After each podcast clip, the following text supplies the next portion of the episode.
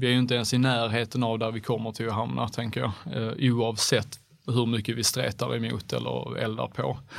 Ja, vi, vi, vi är långt ifrån slutmålet kan man säga, men det som jag nog nästan tycker är det största problemet är att vi töjer ut det här tåget hela tiden. Alltså mellan de som ligger längst fram och vill mest och, och enligt min uppfattning då har förstått mest av den här innebörden och kan, kan utnyttja den på ett positivt sätt. Mm. Och de som håller emot, alltså de som står i andra änden av det här tåget och bara kör full broms. Liksom. Ja. och, och ju mer vi töjer ut det här ju större blir liksom utmaningen att, att, att hålla någon styrfart överhuvudtaget. Va? Och, och riktigt rädd är jag idag att vi har ganska många barn som faktiskt mår illa av att, eller far illa ska jag säga, av att det är så, så spretigt och, och så uttöjt som det är.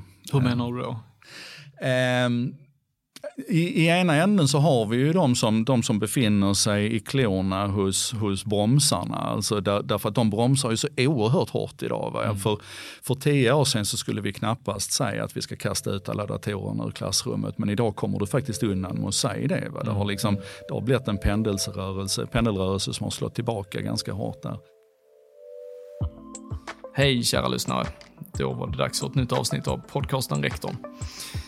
I dagens avsnitt så kommer vi till att prata med Joakim Jocke Jardenberg, internetfantasten som är bosatt i Helsingborg och som har i princip hela världen som sin arbetsplats. När mitt lilla snack spelas in här den 12 november så har han släppt inte mindre än 383 avsnitt av sin podcast En sak idag som man hittar på Spotify, Facebook och YouTube med mera skulle jag tro, jag är inte helt säker. I den så presenterar Jocke saker som har hänt inom techbranschen medan du och jag låg och nannade kudden. Han arbetar som konsult i många större företag och är en väldigt omtyckt och anlitad föreläsare. Och vill ni veta mer kring vad han arbetar med och hur hans CV ser ut så kan ni gå in på jardenberg.se. Han har ju såklart som alla andra människor som sticker ut hakan hamnat i blåsväder en hel del kring sina tankar om digitalisering eller internetifieringen som han själv vill kalla det. Och i kommande samtal som jag uppskattade väldigt mycket att göra så kommer vi till att prata om hur skolan kan och bör se digitaliseringen som en del av sitt kompensatoriska uppdrag. Vi kommer att prata om WHOs skärmtidsrekommendationer och forskningen kring det.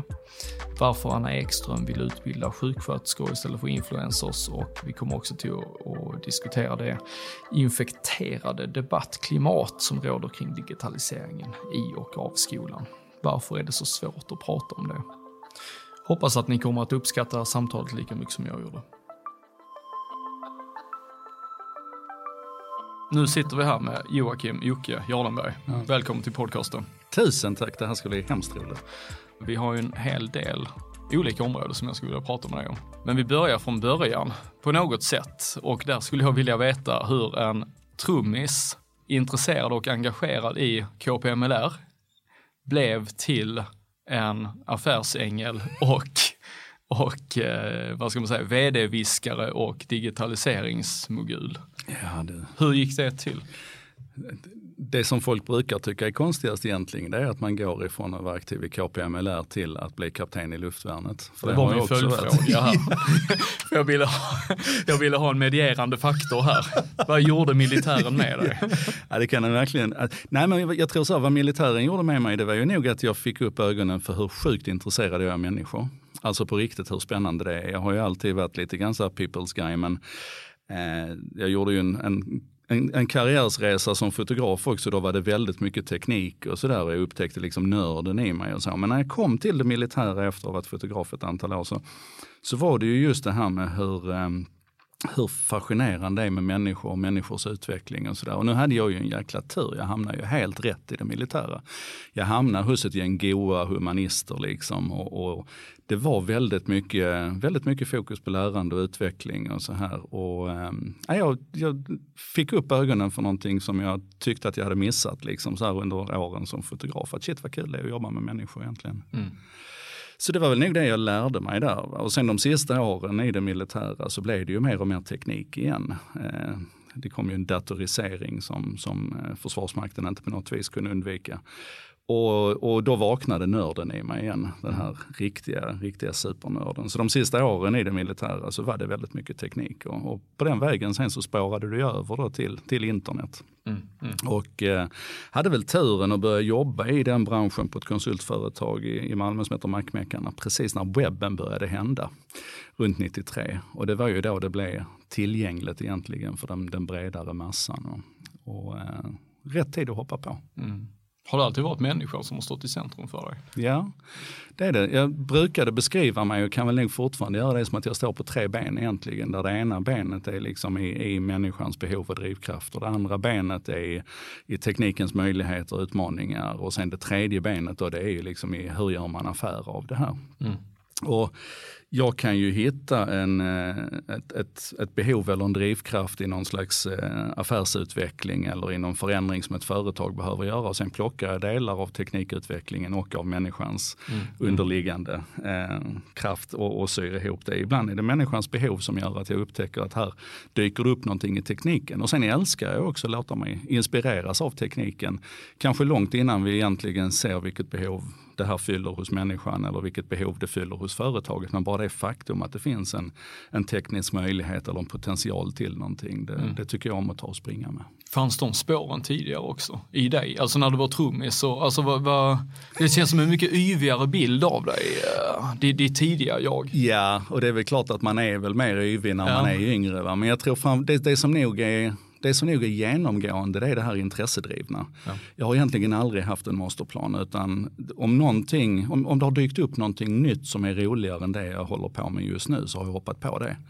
Mm. Eh, och det det är nog lite grann så här att om man gör det man tycker är roligt så är det inte svårt att jobba dygnet runt med det. Det blir väldigt om, vad ska man säga, innesluten i det eller omsluten av det va, på något vis. Och, och, det du gör väldigt mycket av det har du väl nog ändå någon slags förmåga att bli lite hyfsat bra på. Mm. Och då är det ännu roligare att göra det och så blir det där en positiv kraft. Så att ja, yvet definitivt men, eh, men jag tror att den genomgående tråden det är den här eh, eh intressedrivna, mm. lustdrivna. Mm. Och det vill jag att alla som jobbar med mig ska få, få lov att känna också, att de gör det de gör för att det är roligt och inte för att de måste. Hej, det är Ryan Reynolds och jag är här med Keith, co-star of my upcoming film If, only in theaters May 17 th Do you want to tell people the big news? All right, I'll do it. Sign up now and you'll get unlimited for $15 a month in six months of Paramount Plus Essential Plan on us. Mintmobile.com slash switch. Upfront payment of $45 equivalent to $15 per month. Unlimited over 40 gigabytes per month. Face lower speeds. Videos at 480p. Active Mint customers by 531.24 get six months of Paramount Plus Essential Plan. Auto renews after six months. Offer ends May 31st, 2024. Separate Paramount Plus registration required. Terms and conditions apply if rated PG. Hey, it's Paige DeSorbo from Giggly Squad. High quality fashion without the price tag. Say hello to Quince. I'm snagging high-end essentials like cozy cashmere sweaters, sleek leather jackets, fine jewelry, and so much more. With Quince being 50 to 80% less than similar brands. And they partner with factories that prioritize safe, ethical, and responsible manufacturing. I love that. Luxury quality within reach. Go to quince.com slash style to get free shipping and 365-day returns on your next order. quince.com slash style. Vad, vad där, jag tänker lite på, om man hade sett dig, om du hade varit ung idag, mm. hade du gjort samma resa idag? Eller vad, hur, hur tror du att din, din eh, Ja, du förstår min fråga ja, tror jag. Ja. Jag, jag tycker det är så roligt att du frågar det, för det är ju någonting som jag ofta Alltså jag kan vara lite ledsen att jag inte är ung idag. Jag menar, tänk att få växa upp med de möjligheterna som finns idag. Jag tittar ju på killar som Jack and Drake, numera på Singularity University, mm. som, som, som 15-åring hittade nytt sätt att detektera cancer. Eller Hugo Falk, 15-åring från, från Göteborg, som, som bara hackar ihop en egen läxläsningsapp. Ja, liksom, va? Att, eller, eller som, som andra kompisar, jag menar Minecraft-grundare eller du vet så här att, att få lov att växa upp i den här tiden av möjligheter. Jag menar när jag var liten så fick jag ju sitta och bläddra igenom nationalencyklopedin från perm till perm. Och det var ju ändå det var ju ändå relativt grunt jämfört med den potentialen och den möjligheten som finns idag. Så att jag hade nog, eh, jag hade förmodligen kanske inte hunnit med alla de andra resorna. Jag kanske aldrig hade varit trummis och fotograf och yrkesofficer utan det kanske är i så fall nackdelen att internet är liksom så, så brett och så stort så att jag hade kanske startat där och stannat där. Att man hittar sin nisch tidigare på något vis? Mm, det kan nog vara så. Sen är det väl kanske också så att rörelsen, alltså internet och, och digitaliseringen idag, det är ju så oerhört stort och brett. Va? Det är ett av skälen till att jag inte känner att jag måste byta karriär igen som jag gjorde innan. Utan inom det här området så finns det ju så fruktansvärt mycket att göra. Mm. Så att det är kanske inte så att du nödvändigtvis är, att du smalar ner dig, men du kanske, ja det där är spännande. Hmm. Det blir ja. på något vis en filterbubbla här också, som jag vet du har pratat om tidigare också. Att på ett sätt så var ju filterbubblan mycket starkare förr för det fanns inget annat än en dagstidning, mm. en kanal på tv. Och en korvkiosk. Ja men precis mm. och där var ett visst antal personer mm. runt den korvkiosken då. Yes. Medan internet öppnar upp helt andra möjligheter. Precis, men det bygger ju på att du använder den möjligheten. Ja. Om du bara är en passiv passagerare så får du ju ett väldigt filtrerat flöde. Mm. Du, du, får ju de, de Google-träffarna som, som Google antar att du är intresserad av och som, som hela ditt liksom, ekosystem har, har bäddat för dig att du ska se. Eh, men den stunden du bestämmer dig för att inte bara se vad Fox News berättar om den här historien så är ju Al Jazeera ett klick bort. Mm. Och det är ju där jag tycker att skolan gör en fantastisk insats idag. Att man börjar ta det här med MIK på allvar, medieinformationskunskapen och att när, när man i svenskarna internet tittar på, på relationen och förhållningssättet till källkritik så är ju kidsen mycket, mycket bättre idag än vad mm. den äldre generationen är. För vi växte upp med idén om att har det stått i tidningen är det sant. Va? Det är ju en jätteutmaning idag. Det har ju förvisso aldrig varit sant det som stod i tidningen, inte alltihopa i alla fall, men idag är det ju otroligt lätt att, att trilla över någonting som som ser ut som en sanning men som, som är ett rent påhitt. Och, mm. och har du då inte en, ett källkritiskt förhållningssätt så, så fastnar du i den bubblan. Och, mm. och I värsta fall så är det ju inte bara du själv som påverkas utan det blir också ett instrument som påverkar andra. Det. Och det är en jätteutmaning. Du, jag, jag tänkte fråga här med, med just varför du hamnar i just den här sitsen som du är i. Där, det finns egentligen hur många andra sitsar som helst att hamna i. Och där många, eller de flesta andra hamnar i andra sitsar. Mm. Alltså jag tänker alltid från utbildningsministrar som, som inte är digitaliseringsförespråkare som, som du är på det sättet. Va? Alltså, hur kommer det sig att den här dragningen till just digitalisering, eh, teknik, prylar, som, som jag ser det utifrån eh, är ditt signum? Varför, det, varför blev det du? Oj. Um jag tror att förutom det intressedrivna så tror jag att det handlar om nyfikenheten. Alltså jag är mycket mer intresserad av att lära än av att kunna. Och, och där, är ju, där har ju digitaliseringen en, en alldeles unik verktygslåda för dig. För att det är ju verkligen så här, for better for worse, det är liksom ett kaninhål. Va? Mm. Det tar aldrig slut. Utan är du intresserad av någonting så kan du gräva hur djupt ner i det hålet som helst. Mm. Och, Hade inte Anna Ekström också sagt det? Att hon också är nyfiken och även om hon vill förbjuda mobiltelefoner i skolan. Liksom. Ja, men jag, jag, jag, jag vet inte, jag, jag, det är jättesvårt att beskriva sig själv. Men ska jag försöka lite grann så är det väl så här att jag, jag springer inte på den första impulsen kanske. Jag tar inte den enkla konsekvensen för givet. Va? Eh, om vi tar mobiltelefonen som ett exempel så är det väl klart att om man tycker att mobiltelefonen är ett problem så kan ju den snabba impulsen vara att ja, men då förbjuder vi mobiltelefonen. Men det betyder ju inte att den försvinner. Mm. Utan det betyder ju bara att du just där och då har löst det, det problemet du hade. Um, du har ju inte löst den andra partens problem. Vi kommer säkert återkomma till det också men Tror du det? Det tror jag också. Ja. Låt oss försöka göra det, för det där finns det väldigt mycket att säga om. I ja. synnerhet när, om vi ska kalla det för profeter då, som, som Anders Hansen får mm. väldigt stort utrymme idag. Och, och, han har ju jätterätt i mycket av det han säger, men när det sen kommer till konsekvensen och vad vi ska göra av det så tycker jag att det haltar. Och mm. Det är ju då samma sak med, med Anna Ekström, vår utbildningsminister, att det, det ofta haltar liksom i, i den lite längre tanken. Mm, mm. Och det låter ju förmätet att sitta, om vi nu, många kallar mig för IT-konsult, men att jag ska sitta här och tala om att, att utbildningsministern inte tänker tillräckligt långt. Men det är ju egentligen inte konstigt för att hon lever ju i, i, i sitt ramverk liksom, va? med de instrumenten som hon har att arbeta med och med den, den världsbilden som hon har. Och då blir det kanske lätt att man inte alltid ser hela konsekvensen. Mm. Jag menar, vi tar den här famösa eh, artikeln, debattartikeln i Dagens Samhälle för lite drygt ett år sedan eller två. Om influencers? Eller om influencers, där hon gick till storms emot influencers och säger att det är inte det vi behöver utan vi behöver sjuksköterskor. Mm. Och ja, det är klart att vi behöver sjuksköterskor också, men jag tycker att det blir trasigt när man ställer det mot varandra. För nu hyllar hon ju Greta Thunberg. Mm, och Greta mm. Thunberg är ju en influencer. Hon är ju verkligen ett barn av sin tid som, mm. som i kraft av sitt engagemang då väljer att inte utbilda sig till sjuksköterska, åtminstone inte just nu. Utan göra någonting annat som, som hon är bra på, som, mm. som, där, där hon kan göra skillnad för andra.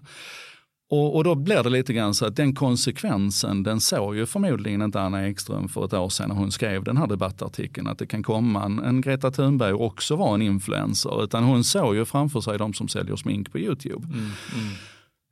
Och då blir, det, då blir det för trångt och för smalt. Mm. Då blir det inte de tillräckligt långa tankarna. Vad händer i dig då? Blir det ett moraliserande som du reagerar på eller vad är det? Hur ska man förstå Uff, ditt... Ja avmoraliserande, det låter ju så hemskt. Det är, det är ju verkligen någonting som jag försöker undvika. Men jag, jag, jag menar att du reagerar på deras moraliserande ja, det, Ja, ja, ja, ja oh, absolut. Jag tror ja. du tänkte på min moral och, och mina, min, min etik. Alltså, ja. Jag är också människa, jag blir också frustrerad ibland. Ja. Jag kan ju tycka att det där är hemskt. Men ja, effekten där det blir ju ett moraliserande mm. från deras sida. och, och det är ju så otroligt destruktivt. Alltså att, att, sätta, att, att som en äldre människa sätta sig till, till doms på det viset över en yngre människa, det, det blir ju inte bra. Va? Men det finns ju en konsekvens till som jag tycker är besvärande och det är ju just synen på konsekvenser, alltså att det blir väldigt inkonsekvent. Man vet ju egentligen inte var hon står eller vad det är som är viktigt. Va? Är, är, är Greta Thunberg ett, ett, ett, barn av den svenska skolan? Liksom? Så ska, ska skolan känna sig stolt över att vi fick fram en Greta Thunberg? Nej, kanske inte. Va? Eh, är, är Greta Thunberg en, en influencer och bra? Ja, men du vet, så här, det, blir ja. alltså, det blir så många motstridigheter i det som kommuniceras. Mm, mm. Och är det någonting vi inte behöver av våra politiker idag så är det ju motstridiga budskap och, och, och minutpopulism och sådär. Utan vi behöver ju någon slags bärande idé om vad, vad vi vill och varför. Mm. Um, det saknas ofta. Du kom in på, på det själv lite grann där. Jag tänker att ett av de absolut populäraste sommarpraten denna sommar var ju Anders Hansens mm. uh, och han har nu även fått rätt så mycket tv-tid. Och jag tänker lite i, i den kontexten, hur förhåller du dig till, alltså till det du ser utspela sig framför dig? Hur, hur förhåller du dig till det? Man, man kan säga så det, det finns ju ett antal olika stadier i det här. Vid ett tillfälle så, så var jag irriterad och agiterad och, och upprörd över Anders Hansens retorik och hans idéer. Och det ledde ju då bland annat till att Aktuellt spelade ut oss mot varandra. Mm. Vi stod och hade en, en diskussion i, i Aktuellt om, det var mobilförbud i skolan som mm. gällde då. För jag tyckte att vi skulle förbjuda mobilförbudet och, och han hade en helt annan åsikt. Och när vi gick ut därifrån eh, så fortsatte Anders och jag prata lite grann och, och, jag försökte ju fråga honom att om vi nu är överens om att mobiltelefonen är ett problem för vissa och vi tar dem, den ifrån dem i skolan. Var, när och hur ska vi då hjälpa dem att hantera det här problemet? Alltså när ska de bli, bli duktiga på att ha mobiltelefonen i sitt liv? Och att, jag menar, blir du störd av den i skolan så blir du naturligtvis störd av den utanför skolan också. Eh, och det som då skaver i mig fortfarande det att Anders hade inget som helst svar på den frågan. Alltså han, han var inte ens intresserad egentligen av att försöka diskutera hur ett svar skulle se ut, utan han var färdig med sin lösning där. Mm. Och det jag har, har upplevt då sen den debatten och med det utrymmet som, som Anders får idag, nu är det ju knepigt att sitta och prata om honom när han inte är här, men, men jag har den djupaste respekt för väldigt mycket av hans retorik och hans mm. kunskap och sådär. Problemet är just att, att han, han pekar på problemet men han tar inte fullt ansvar för lösningen menar jag. Och då blir ju min utmaning nu, jag kan ju inte fortsätta skrika samma sak. Utan jag måste ju försöka förstå vad det är som gör att man går igång så på, på, på den retoriken och på den idén och på den, den världsbilden lite grann som han propagerar. Och försöker hitta vad finns det för common ground. Va? När jag är ute och, och träffar skolfolk till exempel, var kan jag möta dem i den här diskussionen för att, för att försöka se till att vi att vi kanske tillsammans kan bli lite klokare och, och hitta en annan, en annan lösning. Mm. Så man, man, jag går liksom i alla de här sammanhangen så går jag liksom igenom hela spektrat av, av känslor. Liksom, Mm, va? Allt ifrån att, att bli fly förbannad till att idiotförklara folk till att försöka i slutändan kanske se hur kan man använda den här kraften till någonting positivt ändå. För jag menar det är ju jättebra att vi pratar mer om de, om de barnen som har problem med mobilen, eller de vuxna överhuvudtaget som har problem. Att vi Ja. pratar mer om om alla störningsmoment vi har runt omkring oss idag, absolut inte isolerat till skolan, absolut inte isolerat till teknik och sådär. Men att vi tar den oron och, det vi klurar på där och, och dels lyfter det till en högre nivå. Alltså vad är korrelation och vad är kausalitet? liksom, så här är det, är, är att det faktum att många hänger i telefonen och, är beroende inom citationstecken av sociala medier, är det, är det det som skapar depressionen eller är det det faktum att man lever i en värld med Donald Trump och, och osäkerhet och, och det enda vi berättar för våra unga idag är att de aldrig kommer att kunna köpa ett eget boende och så vidare. Alltså, du vet, så här, Det är så mycket i samhället idag som är väldigt mörkt och tråkigt. Är det då det som får dem att liksom fly in i, i, i digitala medier och sociala medier och hänga där? Och, och är, det liksom, är det kanske snarare en, en ventil och en andhämtningspaus som de faktiskt behöver för att stå ut över huvudet? Ja, men du vet, så här, det, det är så många parametrar idag. Och när då till och med Folkhälsoinstitutet säger att ja, men vi, har, vi har kurvor här av ökande psykisk ohälsa hos våra unga och det har vi haft i, i 25 år nu.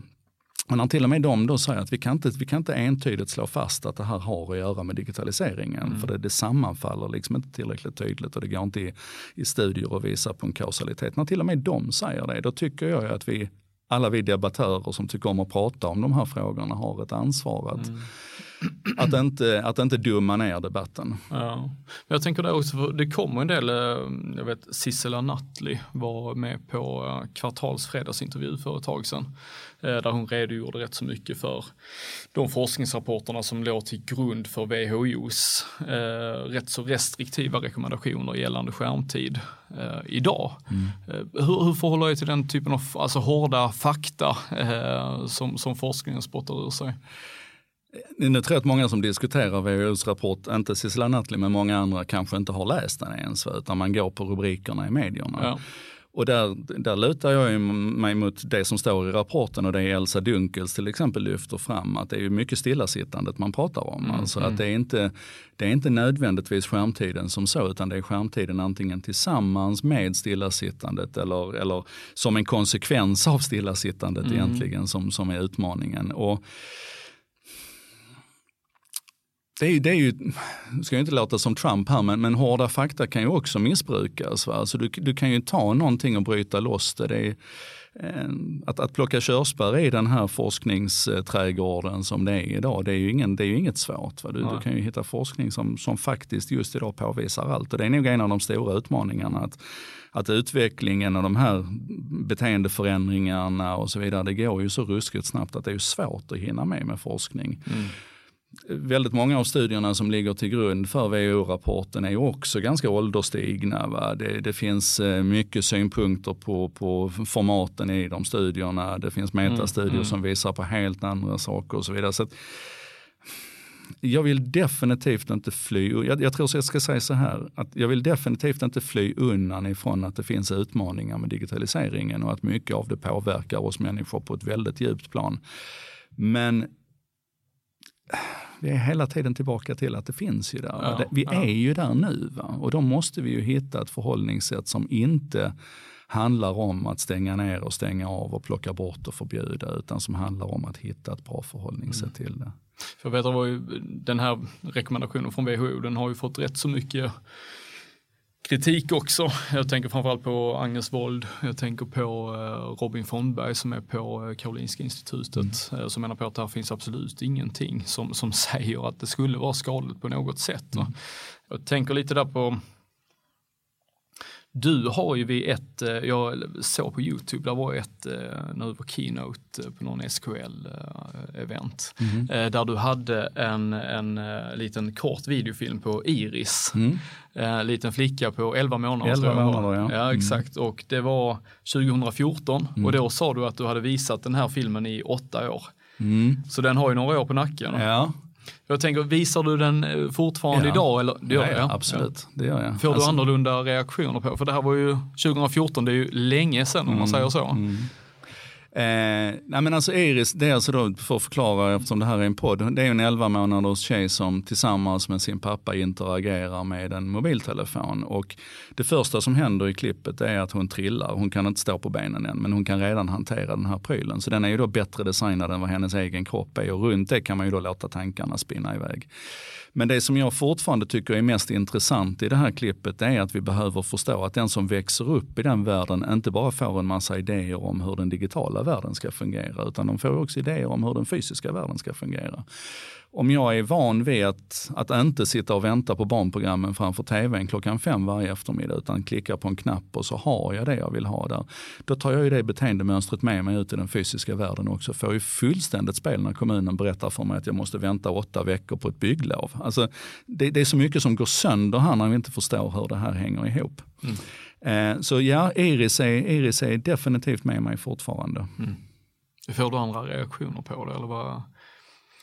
Sätter sig skrattet i halsen på människor idag? Eller hur? hur eh, Det, det märkliga är att just i relation till, till en, en liten 11 månaders tjej som leker med en mobiltelefon så har inte mycket förändrats. Alltså alla känner igen den där bilden och har sett den antingen hos sina egna barn eller hos barn i omgivningen. och sådär. Men, men reagerar fortfarande instinktivt att, att det här måste vara trasigt och fel. Och där är jag ju då av den uppfattningen att det är klart att det kan finnas problem med detta. Det kan finnas utmaningar med detta. Vad det gör med hennes koncentrationsförmåga, vad det gör med hennes kognitiva förmågor, vad det gör med hennes socialisering och så vidare. Men den hatten kan vi ta på oss ibland och ha en diskussion om. Vad gör vi med de här stora samhällsförändringarna? Och kanske till och med så att vi vart fjärde år kan gå och rösta på något parti som verkar i en riktning som vi tycker är liksom den rätta. Men i det stora perspektivet så kan vi inte göra någonting åt att världen ser ut som den gör ur det här perspektivet. Då måste vi ta på oss den andra hatten istället som handlar om att hitta möjligheterna i detta och hitta det rätta sättet att stödja Iris i detta. Pratar jag med arbetsgivare så kan det till exempel handla om hur, hur ser du till att en, en sån som Iris vill komma och jobba hos dig? Va? Hur, hur bäddar du för henne? Ehm, alltså det, det går att hitta så mycket kopplingar till det här att ta på sig Iris glasögon egentligen och, och fundera på hur världen ser ut. är du orolig för Iris? Hur, vad sa du? Förlåt? Ja, och- ja, och skolan inte minst. Jag menar när vi pratar med skolan idag, jag menar de som, det säger ju svenskarna och internet tydligt, att, att i princip alla som börjar skolan idag är redan aktiva internetanvändare. Om då inte skolan kan hitta ett sätt att göra en, en kraft och en möjlighet av det faktumet så är det ju någonting som är jäkligt trasigt. Är du orolig på något vis över eh, Iris? eh, Sitter och tänker över Iris eh, hjärna och plasticiteten och hur den kommer till formas? Och...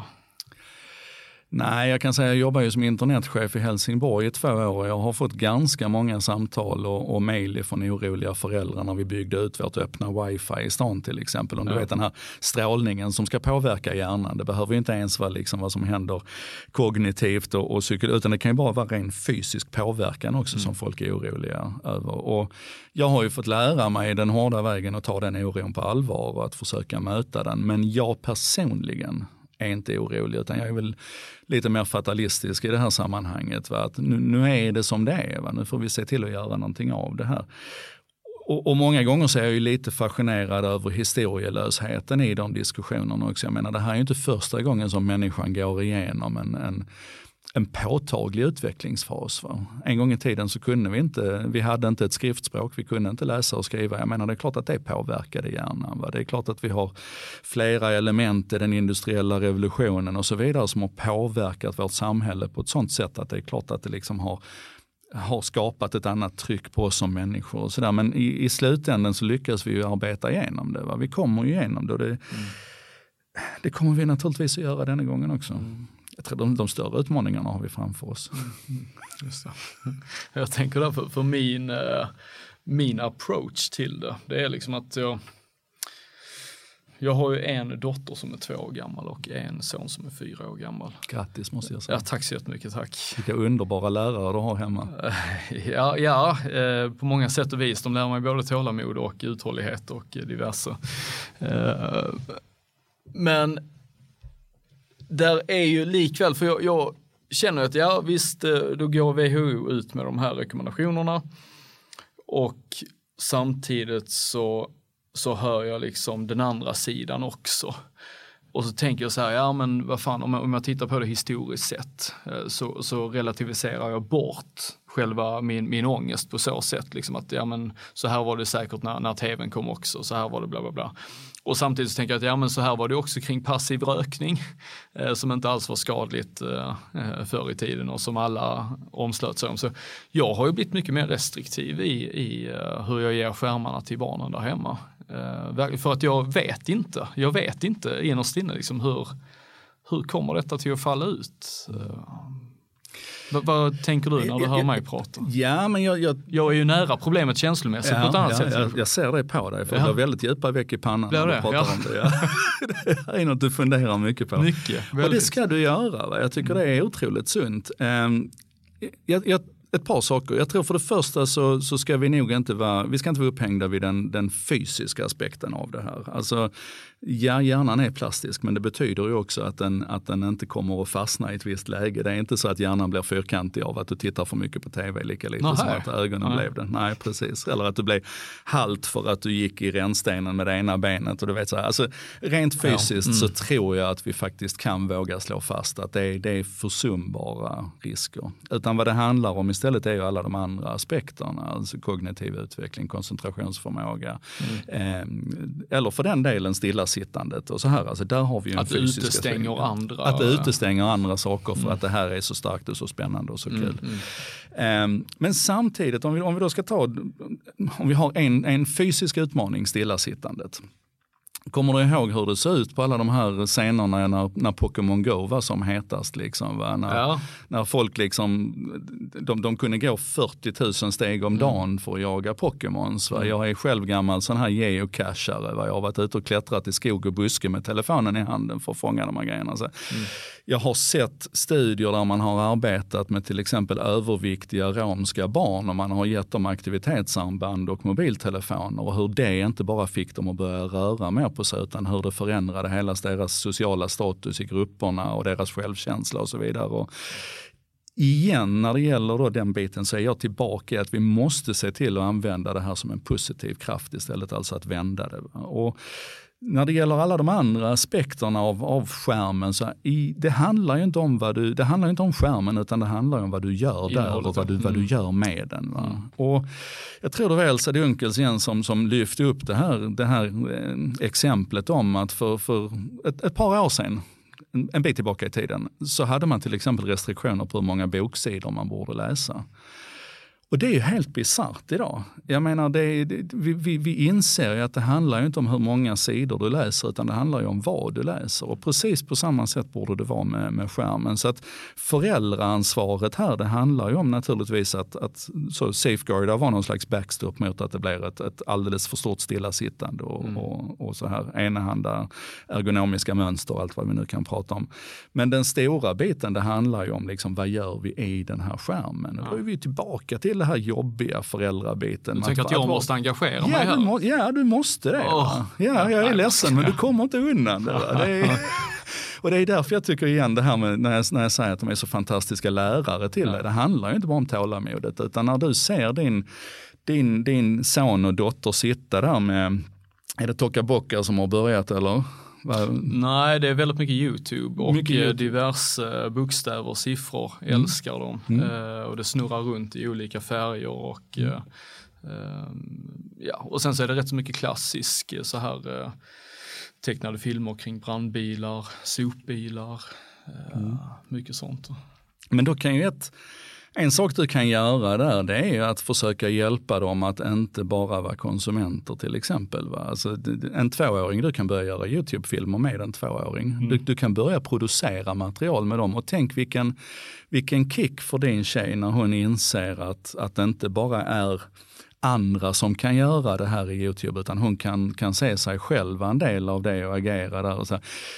Jag tror du förstår vad jag menar. Ja. Att, alltså, att, att använda, det, är väl i karate man pratar om, liksom den, den, eh, den mjuka handens väg. Liksom, så att man följer med den kraften som finns och så nudgar man den lite grann och vänder mm. den till någonting positivt istället. Och det kräver ju ett otroligt aktivt föräldraskap, naturligtvis. Men det är nog samtidigt det mest belönande du kan göra för dig själv också. Mm. För varje sån stund är ju ett, ett lärande. Mm. Jag gillar det. Nu blir jag mer motiverad att ge dem mer skärmar igen. Mm.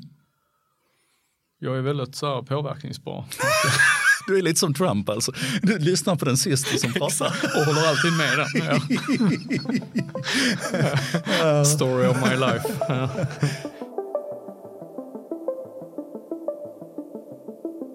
Du, om vi, om vi byter spår, vad, vad skiljer digitaliseringen ifrån andra närbesläktade begrepp? Så som datorisering eller vad, vad, vad är det just i digitaliseringen som är digitalisering? Jag, jag, kan börja med att säga att jag inte är jätteförtjust i begreppet digitalisering heller, utan jag skulle egentligen vilja prata om internetifieringen. Alltså det faktum att, att människan och maskinen i samverkan kan göra så fantastiska saker som att skapa ett Wikipedia. Mm. Eh, mänsklighetens absolut mest imponerande projekt till dags dato skulle jag säga. Eh, men, men skillnaden rent generellt annars mellan digitalisering och datorisering, det brukar man ju beskriva som att datoriseringen handlar om att gå från papper till pdf. Mm digitaliseringen handlar om att, att förändra processen i grunden. Och där är det lite kul kanske för att Eh, Ruben Puentedura han blev ju ganska utskälld i, i, i, i skolans värld. På goda grunder kanske för att liksom false valor och allt vad det nu var. Men om man tittar på hans, hans modell, SAMR, Substitution, Augmentation, Modification och Redefinition, så håller den ändå en, en slags grundläggande idé om vad jag tycker digitalisering är. Att det första som händer när datorer och teknik kommer in, det är att vi bara ersätter. Alltså, mm. Den första digitala klockan, den var ju egentligen som en sämre variant på den analoga mekaniska klockan.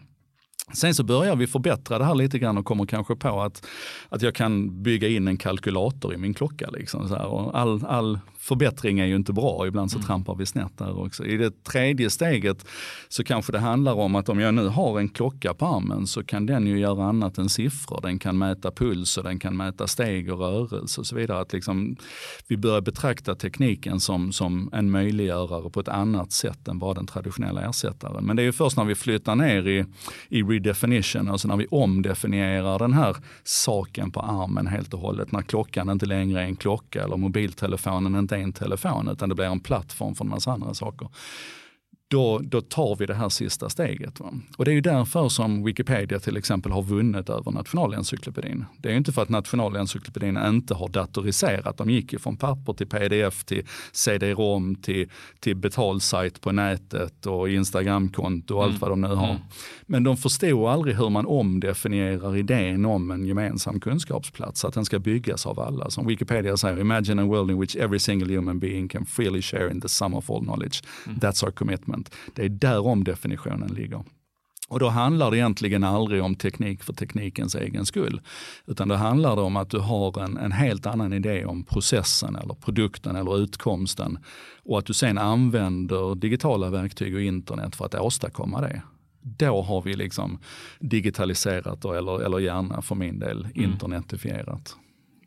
Jag tänker det också som du säger, det, det finns många Alltså att vi kan använda den datan som vi samlar in eh, på ett jäkligt smart sätt och spotta ur oss information som, som, gör, eller som är vad ska säga, kondenserad mm. på ett sätt som vi har nytta av. Um, jag vet inte riktigt vad jag vill komma med min fråga här riktigt, men, men jag tänker lite på, på som i skolans värld då, mm. som jag tänker att vi ska komma lite mer till skolan här. Men det är ju väldigt lätt att vi, vi skapar underlag och får en enorm massa information. Yes. Eh, och det är väldigt få av oss, som, om man tittar på The Big Short, jag älskar den filmen, mm. Michael Burry, eh, som gjorde en enorm hacka i, uh, i uh, kraschen 2008. Yes, Precis. Genom att liksom gå igenom enorma mängder data yes. och se att här är någonting som inte stämmer. Här är en bubbla som kommer till att spricka. Eh, det är väldigt få som har en skalle som Michael Burry, mm. Eh, men vi kan istället ersätta hans skalle med en, en dator som kan kondensera den här informationen och ge oss signaler på ett annat sätt. Va? Varför har vi inte en skola som är där idag? Jag vet inte. Kan jag ställa frågan så? Ja, det kan du absolut göra. Ja. Och, tänker, där, där, finns ju så mycket, vi, vi, har liksom, där är elever som är i ett slutet rum. Mm. Eh, vi kan fastställa deras föräldrars utbildning. Yes. Eh, vi kan göra tester på dem till höger och vänster. Vi vet deras ålder, vi vet deras kön, vi vet liksom en rad massa fakta som är relevanta för att kunna ge dem bästa möjliga utbildning. Eh, och istället så gör vi liksom trygghetsenkäter där, där vi får tillbaka från vår huvudman i bästa fall eh, lite stapeldiagram där vi ska slicka på fingret och se vart vinden blåser och gissa i princip istället för att få väldigt sofistikerade fina mätningar. Mm. Om jag, om jag om jag hade haft det svaret så hade du naturligtvis fått det. Jag kan bara dela vad jag upplever som din sorg i att det inte är på det viset. Mm. Och Det är väl egentligen två aspekter av det här och det ena det handlar ju om, om liksom data per se. Alltså så här att, att nu, nu, beskriver du det som att vi ska samla in data och så ska vi använda det för att liksom få, få svar på våra frågor. Men ibland vet du inte ens vad frågan är. Va? Och, och, det är där jag tror att vi har en enorm kraft framför oss egentligen i den här datainsamlingen. Att, att vi med, med smarta algoritmer och så, och så, vidare kan hitta de mönsterna och de frågorna som vi inte ens visste var relevanta att ställa oss. Det kan ju mycket väl vara så att det finns en, ett antal faktorer i i en, i en människas eh, utveckling runt utbildning och lärande som, som vi helt enkelt inte har sett än. Va? Vi har inte, vi har, och det är ju lite grann det som det han ser i, i The Long Short och, och vad är det mer, det är Hardball också va? Som, ja det är Moneyball och Moneyball, just det, uh, Moneyball Short. Den, just ja. det. Mm. Um, att, att liksom det, det, dyker upp liksom en, en, faktor som man inte hade räknat med. Man hade inte sett att det var en faktor mm, att räkna med. Och man kan ju verkligen nörda ner sig i baseballstatistik för att hitta hur det då har mm. revolutionerat lite grann eh, hur, man, hur, man, betraktar kompetens och kunnande i, i baseballvärlden. Mm. Men det andra egentligen, det är det är det här du säger med att vi har så mycket kunskap och faktorer med oss in. Och det, det kan ju vara känsligt ur en massa integritetsaspekter och så vidare att titta på det. Och, och vi kanske inte ens behöver det. Va? Utan vi kanske kan, kan börja på en nivå och sen genom att analysera all den datan som vi får möjlighet att samla in under utbildningens gång mm. så kan vi styra om och lära. Va? Alltså, vi behöver kanske inte ha alla bakgrundsfaktorerna med oss in utan det räcker att titta på de mönsterna som, som uppstår när vi betraktar elevernas resa. Mm.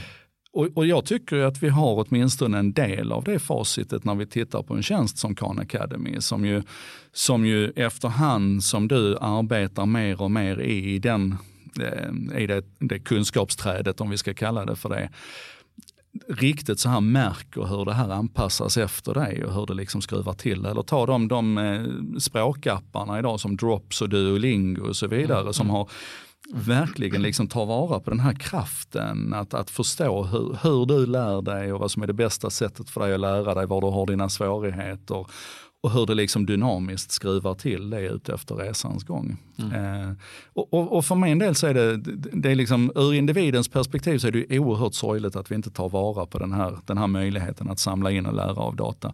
Men det är också oerhört sorgligt ur skolans perspektiv, alltså som, som någon slags orga, organisation eller, eller eh, organism egentligen, att, att vi förmodligen gör en massa saker som vi kanske inte hade behövt göra, där vi hade kunnat utnyttja resurserna på ett bättre sätt för att göra saker som, som hade gett större effekter både för skolan och för individen. Mm. Alltså vi eldar mm. för kråkorna idag mm. genom att inte samla in och ta vara på och försöka göra, göra mening av datat. Jag tänker det är en rätt så, den skolan jag arbetar på det är en, en av de hundra försöksskolorna i Sverige som eh, ska prova nationella, alltså digitala nationella prov nu. Det ska vi införas eh, nationellt, tror det var 2020, 2021 eller något sånt där. Och vi ska göra testen och vi har varit på sådana här för, för eh, informationsmöte kring detta. Men, men det är på något vis som att de ror en eka ute på Atlanten. Alltså det, det, jag får den känslan av det. Va? Mm. Att nu ska vi göra det här gigantiska digitaliseringen av nationella prov. Och så säger jag, varför, varför det? Eller varför, varför är det här vi lägger så enormt mycket krut? Varför lägger vi det inte liksom i, i den dagliga verksamheten i klassrummet och hur vi kan nyttja sådana här saker då, som du, du tar upp, liksom appar där, där vi lär oss eller som successivt lär sig vem eleven är och vad svårigheterna är och tar nytta av den, den informationen. Istället för så försöker vi liksom datorisera mm. ett, ett nationellt prov, mm. ett analogt nationellt prov försöker vi datorisera. Det är inte ens en digitalisering om man säger så. Nej. Den kanske kommer sen med, med analysverktyg av svaren på nationella proven och så vidare, att det blir en digital process i det. Men jag vet inte, jag, Nej, men jag, jag, jag... jag tänkte på det när jag satt där och lyssnade på dem. Och det där är ju jättespännande för det är ju ett, ett typexempel. Vi har ju, tidigare har det ju funnits ett sätt att ta temperaturen på, på utbildningsnivåerna och kunskapsnivåerna och så där. Det är ju att, att genomföra prov. Ja. Och ska vi då liksom ha en rikslikare, ja då behöver vi nationella prov. Mm. Och när vi nu då flyttar in i digitaliseringens tidevarv så tar vi bara det provet och datoriserar det vi borde ju ha en miljon andra mycket bättre sätt mm. att ta den här temperaturen och, och få den här liksom rikslikande idén om var står vi någonstans och vad kan vi och, och, vilka skolor verkar göra bra saker och var har man större utmaningar och så vidare. Det, att, att liksom en gång om året stoppa ner en termometer och ta den, den alltså mm, det, det mm. känns så fruktansvärt gammalt. Mm, mm. Och det kan vi då det kan vi lära av, av eh, teknikjättarna kanske lite grann där ett företag som Amazon till exempel som många gånger får, får stryk men där det ändå är så här att där har man ju gått ifrån de här, eh, de här intervallerna i medarbetarundersökningar egentligen utan där ställer man en eller två frågor on a daily basis istället. Alltså mm, mm. Varje dag så mm. ligger man och försöker monitorera det här och det skapar ju naturligtvis både en större följsamhet men också ett, ett mycket kraftfullare verktyg mm. att, att gå in och, och påverka och, och, ställa saker och ting till mm. rätta. Och...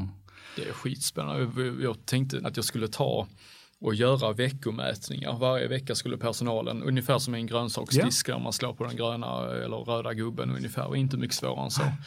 Och sen skulle jag samköra det med det var liksom deras upplevelse av skolan. Sen skulle jag samköra det med hur de mådde utifrån en eh, standardiserad enkät på WHO. Jag skulle köra det månadsbasis mm. och sen skulle jag samköra det med eh, Eh, elevernas prestationer då och hur nöjda de är med det. Så att vi skulle säga att ja men här i november dippar vi alltid, ja men och så kan vi få in i årshjulet att då behöver vi göra särskilda insatser i november för ditten och datten. Men det, det är ju ett enormt projekt som jag la på mina axlar som rektor och som jag, det gick inte att ro fan i land där va. Utan det blir en gigantisk mängd data och samtidigt så har du en värld, eh, en skola som ska rulla på. Mm. Eh, å andra sidan också. Så att, är du med hur jag menar? Ja, att det, det, det, var så övermäktigt. Det, är ju den, det är ju den stora utmaningen i allt utvecklingsarbete egentligen. Mm. Det är ju att du också har en, en drift eller en daglig verksamhet som står utanför din dörr och knackar. Mm. Eh, och det, det, där måste man bara hitta sätt att hantera mm. på. Mm. Um, men jag, jag, tror kanske också att du gjorde projektet lite onödigt stort. Jag tror att vi är lite dåliga på det här med MVP, alltså minimal viable product. Vad är det minsta jag kan göra för att testa om det här funkar? Och, mm. och om det handlar om, som du var inne på här, att trycka röd eller grön knapp. Jag menar det finns gratisappar och tjänster där ute mm. Som, mm. som du kan börja, så att du får någonting att, att börja titta på, va? någonting att börja samla in. För det får ju inte vara så här igen att man, att man lägger mer administrativ börda på dem där mm. ute, utan vi måste ju hitta de riktigt smarta, smala sätten att göra det här på. Just det.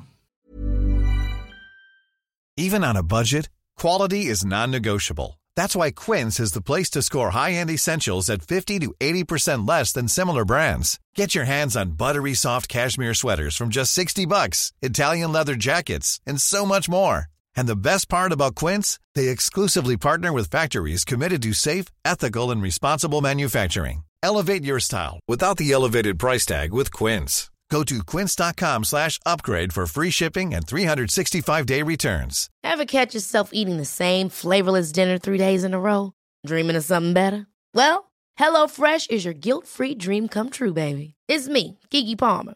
Let's wake up those taste buds with hot, juicy pecan crusted chicken or garlic butter shrimp scampi. Mm. Hello Fresh. Stop dreaming of all the delicious possibilities and dig in at HelloFresh.com. Let's get this dinner party started. Hey, it's Ryan Reynolds, and I'm here with Keith, co star of my upcoming film, If, only in theaters, May 17th. Do you want to tell people the big news? All right, I'll do it. Sign up now and you'll get unlimited for $15 a month in six months of Paramount Plus Essential Plan on us. Mintmobile.com slash switch. Upfront payment of $45 equivalent to $15 per month. Unlimited over 40 gigabytes per month. Face lower speeds. Videos at 480p. Active Mint customers by 531.24 get six months of Paramount Plus Essential Plan. Auto renews after six months. Offer ends May 31st, 2024. Separate Paramount Plus registration required. Terms and conditions apply if rated PG. Du, varför är det så infekterat att prata digitalisering i skolan?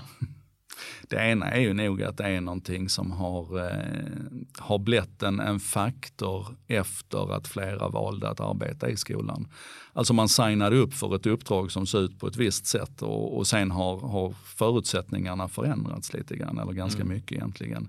Eh, det håller vi väl kanske på att åldras ur det problemet, men vad vi fortfarande lever i det är att digitaliseringen bär ju med sig ett antal element som som kanske inte riktigt passar in i, i den traditionella tanken runt skolan. Alltså mm. om, om eh, värdet av erfarenheter, att den som är äldre vet alltid bättre än den som är yngre, att vi har helt andra maktstrukturer kanske, att vi skapar kunskap och, och information idag på ett annat sätt än vad vi gjorde tidigare. Och, sådär. Mm. och det här betyder i praktiken att väldigt många människor känner sig väldigt hotade av, av digitaliseringen. Och en människa som är, är hotad är ju som det här skrämda djuret liksom inklämt i hörnet. Eh, det är svårt att, att föra djupare resonemang då. Det blir känslomässigt. Det blir väldigt känslomässigt. Ja. Det flyttar ju omedelbart egentligen ifrån, ifrån den medvetna hjärnan och ner i den, den kännande magen. Mm, mm. Vad, tänk, vad, är din, vad är din diagnostisering av hur vi befinner oss i, i digitaliseringsprocessen. Just nu är vi liksom i ett kaosartat tillstånd eller är vi liksom, vi är ju inte ens i närheten av där vi kommer till att hamna tänker jag, eh, oavsett hur mycket vi stretar emot eller eldar på. Eh, Ja, vi, vi, vi är långt ifrån slutmålet kan man säga, men det som jag nog nästan tycker är det största problemet är att vi töjer ut det här tåget hela tiden. Alltså mellan de som ligger längst fram och vill mest och, och enligt min uppfattning då har förstått mest av den här innebörden och kan, kan utnyttja den på ett positivt sätt. Mm. Och de som håller emot, alltså de som står i andra änden av det här tåget och bara kör full broms. Liksom, ja. och, och ju mer vi töjer ut det här, ju större blir liksom utmaningen att, att, att hålla någon styrfart överhuvudtaget. Va? Och, och riktigt rädd är jag idag att vi har ganska många barn som faktiskt mår illa av att, eller far illa ska jag säga, av att det är så, så spretigt och, och så uttöjt som det är. Hur menar du då? Um, i, I ena änden så har vi ju de som, de som befinner sig i klorna hos, hos bromsarna. Alltså där, därför att de bromsar ju så oerhört hårt idag. Mm. För, för tio år sedan så skulle vi knappast säga att vi ska kasta ut alla datorerna ur klassrummet. Men idag kommer du faktiskt undan med att säga det. Va? Det, har mm. liksom, det har blivit en pendelrörelse, pendelrörelse som har slått tillbaka ganska hårt där. Um, det är det ena, alltså de, de barnen som, som vistas i det sammanhanget. Där, där, där man håller emot tekniken med alla, alla tillbudstående medel. Och det andra det är de barnen som kanske eh, i, i, på den ena, ena lektionen befinner sig hos en, en, en, lärare som är väldigt långt fram och på nästa lektion befinner sig hos en lärare som är väldigt långt bak. Alltså, mm. Hur ska de förhålla sig till det? Och, och granne med den problematiken bor ju att väldigt många skolor när de nu ska försöka hantera det här tåget av de som gasar och de som bromsar hamnar i att man, att, att man går liksom efter minsta motståndets lag. Och det är ju då till exempel ett generellt mobil, mobilförbud och, och så här. Och, och då, då, menar jag att många barn far illa och de som, de som far mest illa i detta det är de som hade behövt vårt stöd allra mest. Den, den eh, den elev idag som, som kommer ifrån ett hem där man har ett moget förhållningssätt till tekniken och digitaliseringen och, den, den eleven får ju det stödet som de behöver hemma va? och har förmodligen mycket mindre problem i skolan med koncentrationsproblem eller att telefonen stör eller vad det nu är för någonting. Medan de eleverna som verkligen har utmaningar med detta, som kanske kommer från ett hem där digitaliseringen är ett, ett blankt blad och så vidare, de lämnar vi ute här. Alltså de, de får inte det de får inte den hjälpen av skolan som de behöver. Jag, jag, jag kan uttrycka det ganska krast egentligen och säga att jag tycker att skolan idag flyr från sitt kompensatoriska uppdrag på det här området. Va? Det, är, det är lite grann som att vi skulle säga att vi, mobbing är ett problem, då löser vi det genom att eleverna inte får prata med varandra på skoltid. Mm, mm. Det, det, det, vi kan inte fly ifrån att det finns de som har utmaningar idag. Mm. Um, hur, hur ska man hantera det då? Alltså, de här sidoeffekterna är som när vi väljer att förbjuda liksom, eh, mobiltelefoner istället för att lära oss hantera det. Hur, vad, vad hade varit en väg framåt som hade varit praktisk, eh, praktiskt funktionell?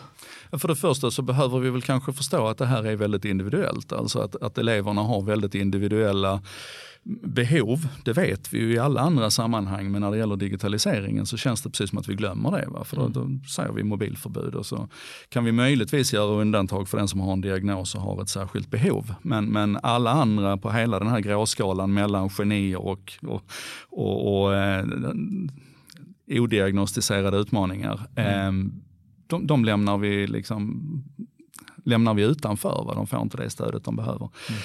Jag skulle nog säga så här att utöver att individualisera hårdare så skulle vi kanske till och med behöva ha det som en del av utbildningen. Alltså rent handgripligen. Jag tror att vi har en, en övertro ibland till vad, vad unga barn framförallt kan om tekniken. Att de vet att det finns någonting som heter stör ej. Liksom. Att, du kan, att du kan sätta telefonen i ett läge där du inte får alla notifieringar utan du får bara om mamma skickar sms till dig. Va? Att du liksom kan rent så här handgripligt lära dig hur du hanterar det här verktyget. Och sen nästa steg där det är väl kanske också att, att på riktigt integrera det i utbildningen. Mm. Um, det är ju jättestor skillnad på den padda som skolan ger dig och den mobiltelefon som du själv har i handen. Du, på den, på den som skolan ger dig kan du se till att det inte finns några störningsmoment. Det betyder att du behöver ju aldrig träna dig att aktivt stänga av det. Du behöver aldrig träna dig att aktivt hantera den här miljön och se till att det blir en, en den, att, att, att, du får det lugnet som du behöver för stunden. Ja, och om ja. inte skolan lär dig det så, så vem, vem ska då göra det? Ja, det är, vem säger ansvaret? Vem säger ansvaret på något vis att vi har barn som hamnar utanför det här? Att vi, eller att vi tillåter att barn hamnar utanför en digital kompetens? Jag vet inte om vi egentligen behöver diskutera vem som har ansvaret utan det vi kan prata om det är att vi har ju bara en enda vi har bara möjlighet att lägga ansvar på ett enda ställe. Vi kan inte lägga ansvaret på föräldrarna för det finns liksom inget föräldrakörkort utan vad som finns är skolans värld. Mm. Och då har vi ju sagt i en massa andra sammanhang att här har skolan ett större ansvar än, än bara det som händer innanför skolans väggar. Va? Vi pratar om elevhälsa, vi pratar liksom om, om mobbing och relation till varandra, vi pratar om eh, mänskliga rättigheter och sunda värderingar och så vidare. Och det är ju inte på något enda sätt begränsat till det som händer inom skolans fyra väggar utan det här är för att vi ska hjälpa våra elever och våra unga att bli liksom goda samhällsmedborgare, mm. rent, mm. rent krasst. Liksom. Och då, då tycker jag att det här är någonting som, som vi borde ta på samma allvar. Så att jag kan inte säga annat än att vi, får, vi måste lägga det här ansvaret på skolan. Och nu vet jag ju, nu vet jag ju att jättemånga i skolans värld säger att ja, men vi tyar inte mer. Mm. Vi mm. mäktar inte med det här. Liksom. Vi har redan alldeles för mycket på vårt bord. Vi måste få syssla med utbildning. Mm. Nej. jag kan inte se det så, för skolan handlar inte bara om utbildning längre. Det är nog väldigt länge sedan som det bara var det skolan skulle stå för. Utan Från vilken utbildning? Ja, vilken, och kanske framförallt vilket lärande. Va? Alltså jag, jag, tror att vi behöver fundera över de orden lite grann. Va? Och, och, vi behöver inte ens bli akademiska runt den diskussionen utan vi kan hålla det på ett väldigt så mänskligt förstående plan. Att mm. Skolans uppgift måste ju egentligen vara att, att hjälpa eleverna till deras lärande. Och då kan det inte bara handla om, jag tycker antiken ska vara kvar, jag tycker slöjden ska vara kvar. Men det kan inte bara handla om liksom ämnesområdena och det kan inte bara handla om, om timplanen utan det måste handla om det, det, det större lärandet. Mm. Och det här är intressant för att vi, vi kan ta ett exempel, om vi backar tillbaka i tiden så att när jag växte upp då var det egentligen så här att om, om du skulle fungera i samhället så var du tvungen att ta körkort. Det var, liksom, det var bara självklart. Alla i min åldersgrupp tog körkort. Mm. Det var aldrig tal om att det skulle bli en uppgift för skolan. Varför var det inte det egentligen? Om det var så självklart att alla behövde det här körkortet, varför funderade man aldrig på att vi som det allmänna liksom skulle ta på oss den uppgiften? Och det enda svaret jag kan komma fram till är att man redan för 200 år sedan hade bestämt sig för vad skolan var. Mm. Det här är skolans uppgift och det spelar liksom ingen roll att alla behöver ta körkort för det är inte vår uppgift. Mm. Mm. Och jag tror att hade man tänkt om det lite grann så kanske, ja, du är med. Uh, helt med.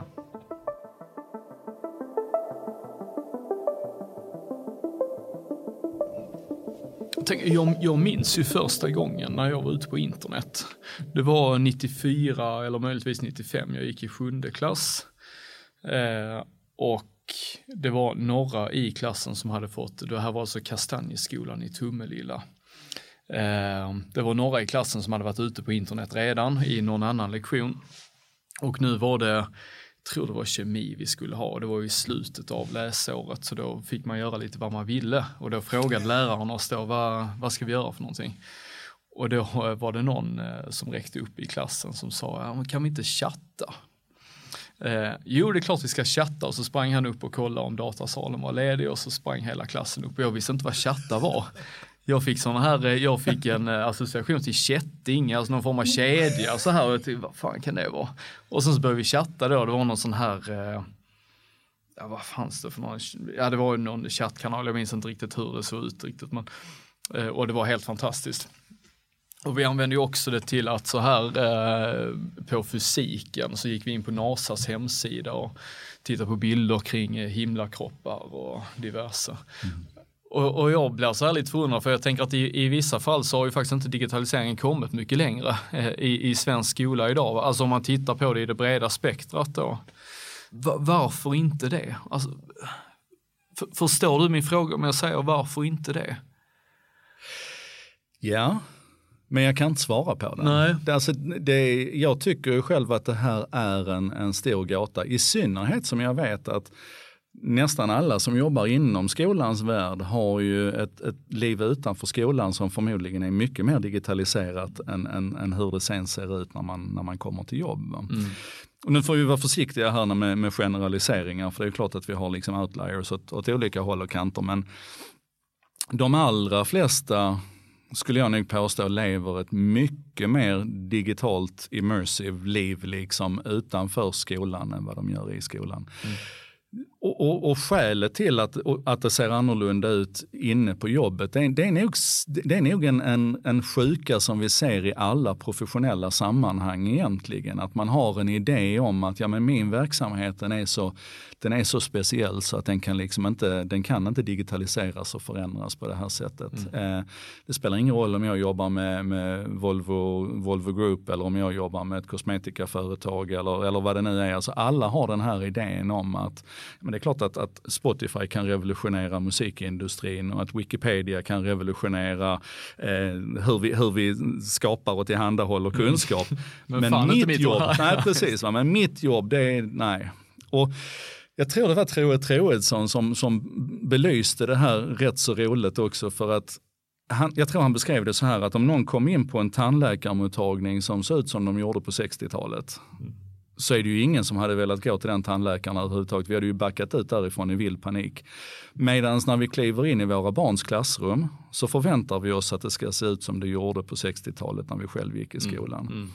Och det är nog också en sån här återhållande kraft tror jag, att alla har ändå någon slags, eh, någon slags egen bild av skolan. Alla har mm, gått i skolan, alla har liksom haft den här fantastiska läraren som stod där framme och, och, och, och, och dåliga lärare också för den delen. Men jag tror att det hjälper till att konservera liksom, ja. att, att, att vi har så mycket eget bagage runt det. Ja. Um. Jag tänker lite också att det är, där är en, på något vis en, ett, ett framtidsnarrativ kring digitaliseringen. Och sen, jag var på en föreläsning med Katarina Gospic nu för ett tag sedan. Och där hon, hon pratar rätt mycket kring VR-projekt eh, som hon är involverad i och så här. Och det är ingen kritik så här, men jag tänker ofta att det blir när, när man hör den typen av föreläsningar att i framtiden så kommer det vara så här och så här och hon pratar om att då hade jag stått här som ett hologram och lite sådana här grejer.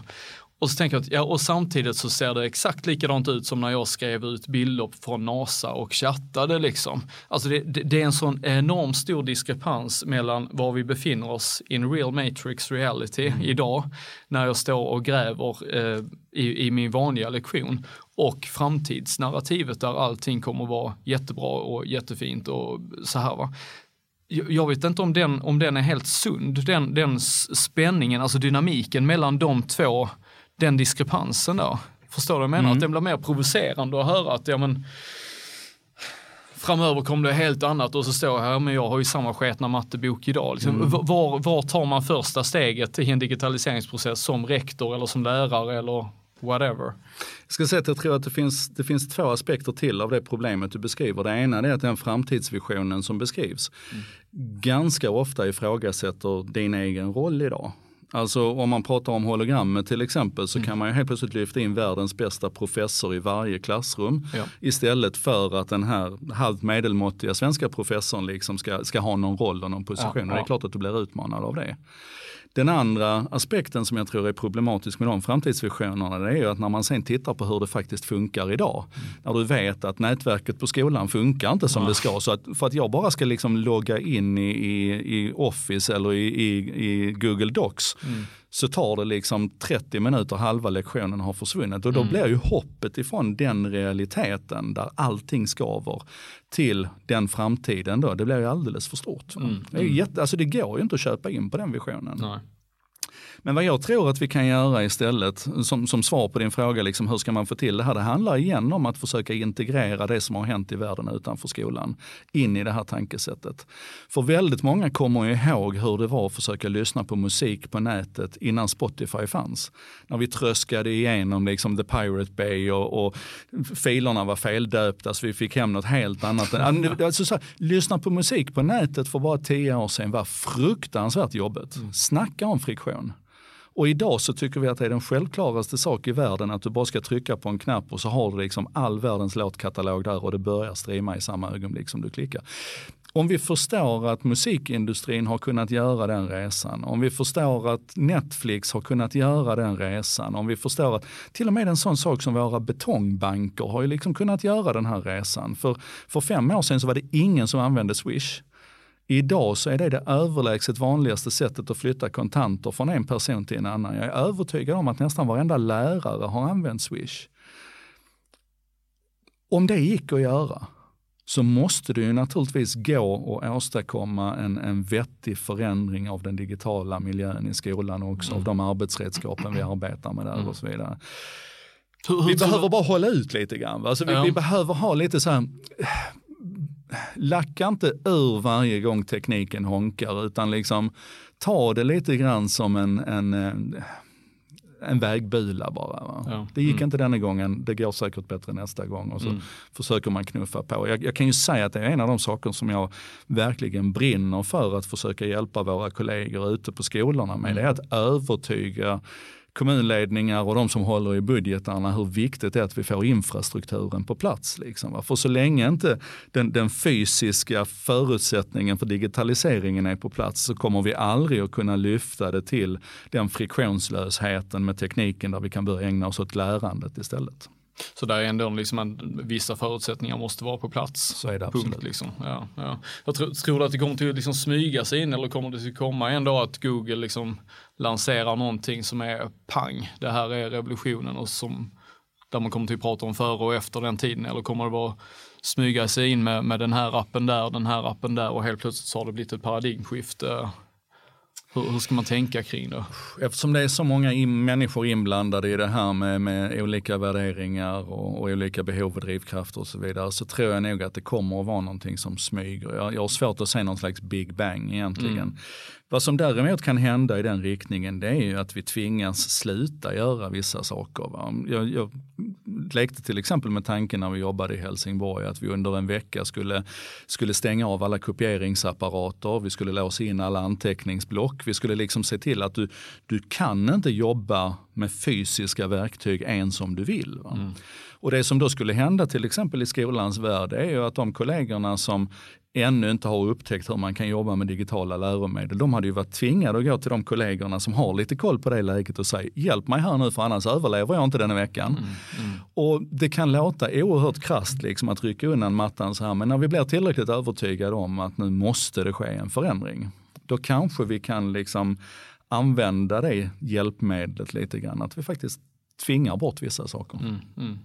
Och där kan ju digitala nationella prov vara ett redskap i det. Jag tycker fortfarande att det är en bisarrt dålig idé med nationella prov. Men så länge vi håller fast vid den idén så kanske det inte är dumt att tvinga alla skolor i Sverige att investera i utrustning och nätverk och kompetens så att man faktiskt kan hålla de digitala proven. För då kommer du inte undan längre.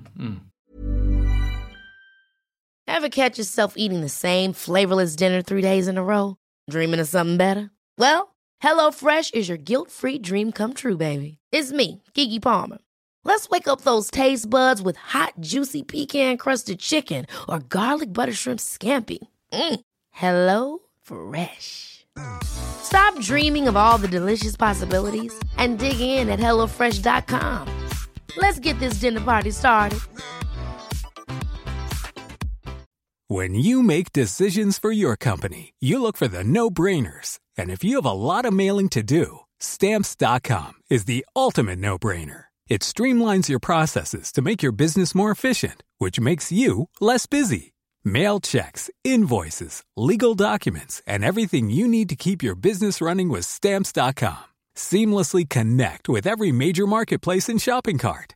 Schedule package pickups and see your cheapest and fastest shipping options from different carriers with rates up to 89% off USPS and UPS rates. And with the stamps.com mobile app, you can take care of mailing and shipping wherever you are. Make the same no-brainer decision as over 1 million other businesses with stamps.com. Sign up with code program for a 4-week trial plus free postage and a free digital scale. No long-term commitments or contracts. That's stamps.com. Code program.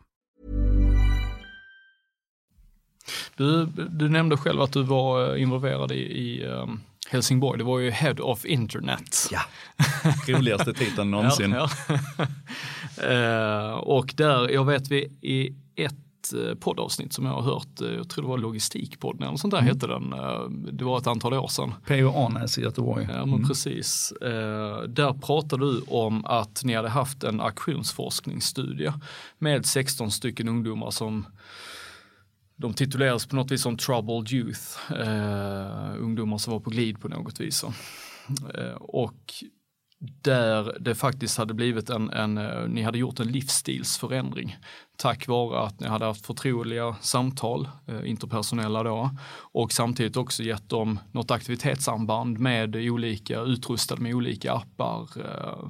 Och du sa här vid ett tillfälle att jag, jag ryser när jag pratar om att en 16-årig flicka sa att det här hade förändrat hennes liv. Mm. Det är någonting du återkommer till ofta, att du ryser ofta. Yeah. vad är det för känsla? Jag, jag ryser nu när du säger det. Okay. jag förstår päls bara av det. För att, ja. ja. men det är ju så att alltså,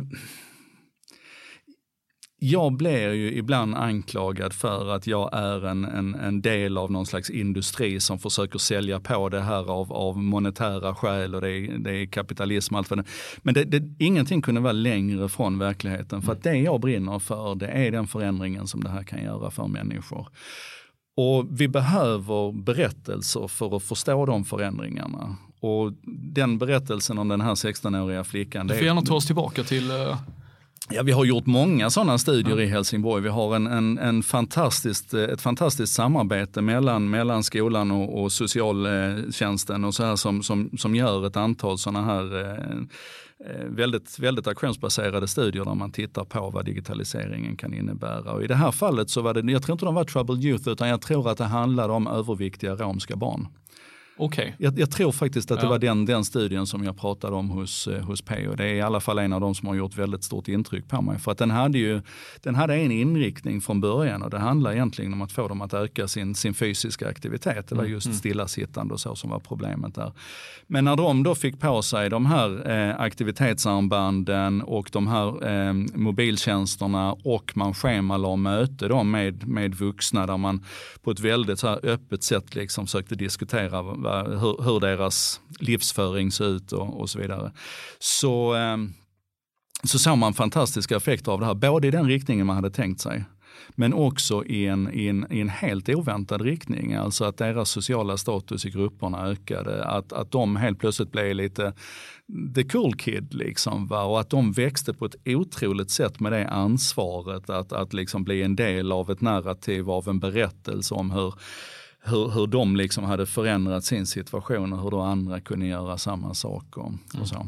Um, den här, den här sortens personliga berättelser om hur, hur digitaliseringen och, och internetifieringen har förändrat unga människors liv. Mm. Det är den sortens berättelser som vi behöver ta på allvar. Alltså jag är normalt sett ingen vän av anekdotisk bevisning, men jag, jag ser inte detta som anekdotisk bevisning, utan jag ser det här som lärande historier om hur det blir när vi gör det på rätt sätt. Va? Alltså när vi, när vi på riktigt tar de här möjligheterna som tekniken ger och digitaliseringen ger och funderar på människors behov ur ett väldigt, väldigt öppet perspektiv, ett väldigt öppet förhållningssätt, så, så, så växer det fram sådana här fantastiska berättelser. Mm. Jag de... såg ju själv på dina armar här att ja. du, du röst till och fick gåshud. Liksom. Ja. Är det någonting som, som eh, trummis Joakim liksom tidigare hade varit i, i behov av en, en digitalisering eh, i, i, sin, i sin eh, uppväxt? Eller hur hade det revolutionerat ditt liv? Vi var inne lite på det i början av mm. samtalet. Jag vet inte, hur, jag vet inte hur, hur mycket det hade revolutionerat eller förändrat livet för trummis Joakim. Han är så, han är så gammal nu så att jag, jag minns det knappt. Men, men jag minns ju eller jag, jag, kan tänka mig tillbaka väldigt ofta till hur, hur, jag, hade, hur jag hade uppskattat den världen som, som man har möjlighet att växa upp i idag. Mm. Och jag kan ta en parallell där. Vi pratar ju väldigt ofta nu om det här med med ansvarsfullt föräldratagande ur perspektivet att man ska inte ta bilder på sina barn och lägga ut på Instagram och Facebook och så vidare. Och man ska respektera barnens integritet och man ska låta dem själv fatta beslut om när de är redo liksom att bli exponerade på det viset.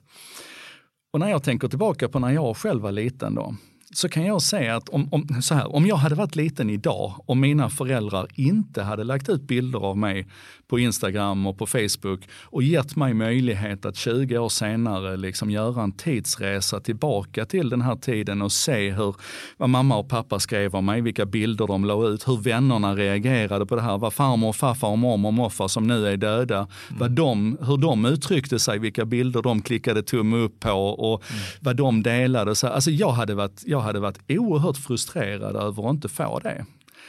Och, och då, då, är vi tillbaka lite grann till den här idén om, om liksom vilka perspektiv vi har och vilka... Att fatta det beslutet att, att inte lägga ut bilder på sina barn, det är ju också ett, ett slags beslut egentligen. Det är ju någonting som, som riskerar att Nej, alltså det här är svårt. Åh, det här är svårt för det är så lätt att bli missförstådd här. Förstår du vad jag menar? När, när jag säger att... Fortsätt att, prata så tror jag att jag kommer till att förstå det. Um, um, men det, är, det är en aktiv diskussion idag. Det har, det har till och med fått ett, ett ord, man pratar om sharenting. Mm. Alltså att, att föräldrarna delar med sig av sina barn i sociala medier och, och, att det då på något vis skulle innebära att man, man hänger ut dem. Mm. Och då pratas det om att det ansvarsfulla föräldraskapet är att vänta med det här till barnen kan fatta ett eget beslut om man vill medverka i, offentlig, mm, i, mm. i offentlighetens ljus och sådär. Ur mitt perspektiv, om, om jag hade vuxit upp idag med Instagram och Facebook och mina föräldrar hade tagit beslutet att inte lägga ut mig, för det beslutet ska jag få lov att fatta själv en vacker dag. Mm. Då hade jag varit jätteledsen jag hade känt en enorm sorg över att 20 år senare inte få ha det här tidsdokumentet över att liksom få mina, mina föräldrars vänners reaktioner på min uppväxt. Att få läsa vad mormor, morfar och farmor och farfar liksom skrev och tyckte och vilka bilder de delade. Alltså, det är någonting med skillnaden mellan det privata fotoalbumet och att faktiskt delta i ett större social kontext som jag tycker att vi fortfarande kanske inte riktigt har förstått. Mm, mm. Och det påverkar hela diskussionen om digitaliseringen. Det påverkar hela diskussionen om vad som är fördelar och vad som är nackdelar, vad som är baksidor och vad som är positiva effekter och så vidare. Att vi har så väldigt lätt att bara se den ena sidan av det här myntet. På, på vilket sätt var du rädd att bli missförstådd i, i det här? Eh? För ja, men, jag, jag, tycker att jag förstår dig rätt så glasklart ja, i det. Nej, ja. men jag har ju försökt föra den diskussionen innan och, och det blir ju så lätt att man blir uthängd som den som inte tar per, barnens integritet, integritet på allvar. Okay. Liksom, mm, så här, mm. att, att, att, att barnen ska ju få lov att fatta de här besluten själv. Men det får de ju inte för du har ju fattat beslutet åt dem. Va? Du har ju hållit undan dem ifrån den möjligheten. Så det är ju liksom inte så att det blir barnets eget beslut för att du väljer att inte publicera dem. Utan du har ju egentligen skapat ett oåterkalleligt beslut som säger att det här ska inte ut. Va? Som egentligen inte, som går emot tidens... Som går eh, emot, går emot tidens ja. eh, möjligheter. Zeitgeist på något Precis, vis då. zeitgeisten. Ja. Men kanske inte också bara zeitgeisten utan som går emot Alltså jag skulle känt mig berövad på en del av min Just det, barndom. Just det. Ett sätt att bygga historia, liksom, Exakt, sin va? egen identitet. Exakt. Och, och, mm. Säg att jag, om, om jag föds idag och mina föräldrar inte lägger ut någonting av mig. Om 25 år så träffar jag en kvinna och vi gifter oss och hennes föräldrar hade ett helt annat förhållningssätt till det. Då kommer jag ju att ha mer känslor för hennes barndom än vad jag hade för min egen egentligen. va? Och, och jag tycker att det, det är ett exempel bland väldigt många på hur vi tänker lite krokigt i de här sammanhangen. Om föräldrarna istället ägnar sig åt parenting och lägger ut det här och får hela den här underbara, liksom, faktiskt på riktigt, då fångar zeitgeisten runt min uppväxt. Då kan jag ju när jag sen som 20-åring tycker att "Nej, men det där är inte kul att det ligger ute. Då kan vi komma överens om att plocka bort det. Men vi kan aldrig återskapa det som inte, det som inte finns. Så, det är hela den här idén om vad som är reversibla beslut och vad som är icke-reversibla beslut. Och så här, där, vi, där vi faktiskt digitaliseringen har ställt det här på ända lite grann. Nu är jag alltså både mer motiverad att ge mina barn skärmar och fotografera dem och lägga ut på sociala medier. Man vinner dem en åt gången, en i taget. Jag var inte så svårövertygad Nej, kanske, men, men det, det här är också en fråga som jag har haft i min skalle liksom. Eh, Och, och jag tror att eh, i och med att jag bara har på något vis, jag lägger upp väldigt restriktivt eh, på sociala medier kring eh, mina barn. Jag har en profilbild som är jag och min son och jag har något med min dotter också. Lite så här, va? Eh, Men annars har jag på något vis bara skjutit det. Alltså det har blivit som att, att, att inte göra det har varit ett, det neutrala eh, tillståndet i att det, det är så jag gör för då slipper jag ta ställning. Men det är klart att jag tar ställning i mina, i mina passiva val också om jag, om jag uttrycker det så. Va? Även om det är ett aktivt val. Och då kan man, då kan man Jag eventuellt... kommer inte undan. Nu måste jag vara mer engagerad förälder, jag måste lägga ut dem på Facebook, jag måste ge dem skärmar. Ja. Annars är ju risken att Sista din... gången jag kommer hit Joel. Ja. annars, är, annars är ju risken att din 53-årige son om då 40, 48 år eller vad det blir, Ja. sitter och, och har ett allvarligt samtal med dig om hur fan tänkte du när du berövade mig den delen av min uppväxt. Liksom. Mm. Men det finns en aspekt till av parenting och det är ju att ofta så heter det, alltså det är barnens integritet att det ska vara deras beslut. Men det är ju, ibland är det ju också den här risken liksom för, för pedofiler och du vet, så här, folk jagar runt på nätet efter bilder på oskyldiga barn i baddräkter och så vidare. Och ja, det är ju en jävligt obehaglig tanke. Men igen, om vi gör den här konsekvensanalysen hela vägen fram så är det ju egentligen relativt i alla fall ofarligt jämfört med de pedofilerna som finns i den fysiska världen. Och, och jag tycker liksom bara att och det här är också ett område där det är lätt att få kritik för då är man helt plötsligt, liksom, det, är, det är som när man pratar emot datalagringsdirektivet så får man ju omedelbart liksom i nacken så här, du tycker att vi ska skydda pedofiler. Nej för i helvete, det tycker jag inte alls. Får man svära i podden Ja, förresten? ja Okej, det är lugnt, det har jag gjort flera gånger. Ja. Utan jag, jag tycker bara att vi ska ha någon slags rimlig idé om cost-benefit. Alltså så här, vad, vad, vad, får vi tillbaka och vad offrar vi, vad riskerar vi? Och där gör vi fortfarande alldeles för ofta alldeles för naiva analyser. Korta. Ska vi låta det bli uh, intervjuns sista ord, eller samtalets sista ord? Ja, det bestämmer du. Jag tycker att vi gör det. Jag tyckte vi fick en bra, uh, bra kläm här. Tycker inte Okej. det? Ja. Eh, Joakim Jocke Jardenberg, tusen tack för att du var med i, jag säger alltid tusen tack. Tack så jättemycket för att du var med i podcasten Rektor. Och då säger jag tusen tack för att jag fick vara med.